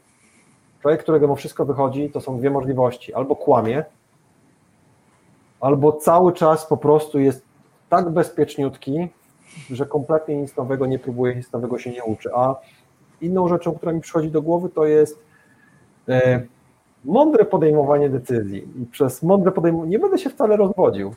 Usłyszałem taką fajną receptę, że krótkoterminowe decyzje należy podejmować głową, a długoterminowe sercem. Czyli w krótkim terminie często nasze serce to jest zachcianka, to nas zwodzi, E, zjedz to ciastko, olej trening, nakrzycz na niego, e, pokaż temu taksówkarzowi, mimo że jest wielki i łysy, pokaż mu środkowy palec.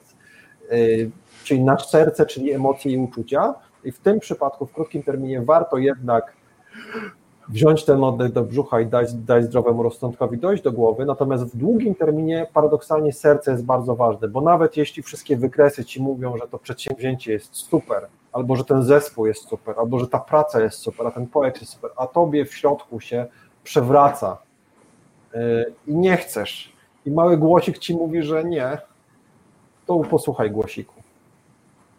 Bo, bo po, po, co się, po co się męczyć? To może twoja intuicja do ciebie przemawia, a, a tak naprawdę Daniel Kahneman Płakłach Myślenia bardzo fajnie opisał, że intuicja istnieje, bo to jest suma Twoich dotychczasowych doświadczeń. Ty nawet nie wiesz, dlaczego nie chcesz tego kandydata, ale jeśli wszystko w Tobie krzyczy, że Ty go nie chcesz, to go nie bierz w tej pracy. Intuicyjnie też tak mi się właśnie zawsze wydawało, że dobra intuicja czy, czy szczęście w wielu sytuacjach, że mhm. akurat coś mieliśmy pod ręką, czy, czy w głowie, niekoniecznie oznaczają, że e, faktycznie los nam to dał, tylko że gdzieś tam wcześniej się na to e, przygotowaliśmy. Może niekoniecznie na to, ale mhm. innego, ale to się tutaj po prostu przydaje. No chyba odpowiedzieliśmy na pytanie. Chyba odpowiedzieliśmy na pytanie. Słuchajcie, jest jeszcze jedna rzecz, bo no, dzisiejsze spotkanie tutaj sponsorowane przez z naczelnym project, z naczelnym project managerem kraju tutaj rozmawiam. E,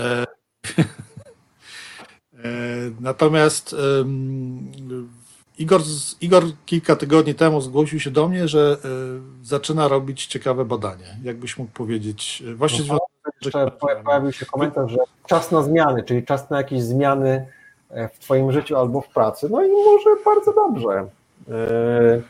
E, a odnośnie badania, tak, ja dwa, dwa czy trzy lata temu zrobiłem takie malutkie, w małym, w małym wymiarze takie badanie, co gryzie PM, a tak z głupia Fernando rozesłałem taką ankietę do różnych krewnych i znajomych i nie tylko, żeby mi napisali, co ich gryzie w pracy, co ich wkurza. E, ja po prostu byłem ciekaw też w kontekście moich szkoleń, bo czy, czy, czy faktycznie warto się skupiać na tym, na czym się większość ludzi skupia, czyli na tabelkach. E, I wyszło, że nie, że właśnie, że tam głównie ludzi gryzą relacje z zespołem, który na przykład ich ignoruje albo ich nie wspiera, z szefostwem, z klientem i tyle. w związku z tym teraz, jak trochę mi się ta firma rozrosła, e, rozwinąłem zespół, wiele się też nauczyłem przez te, przez te lata, robimy taką szerszą wersję tego badania.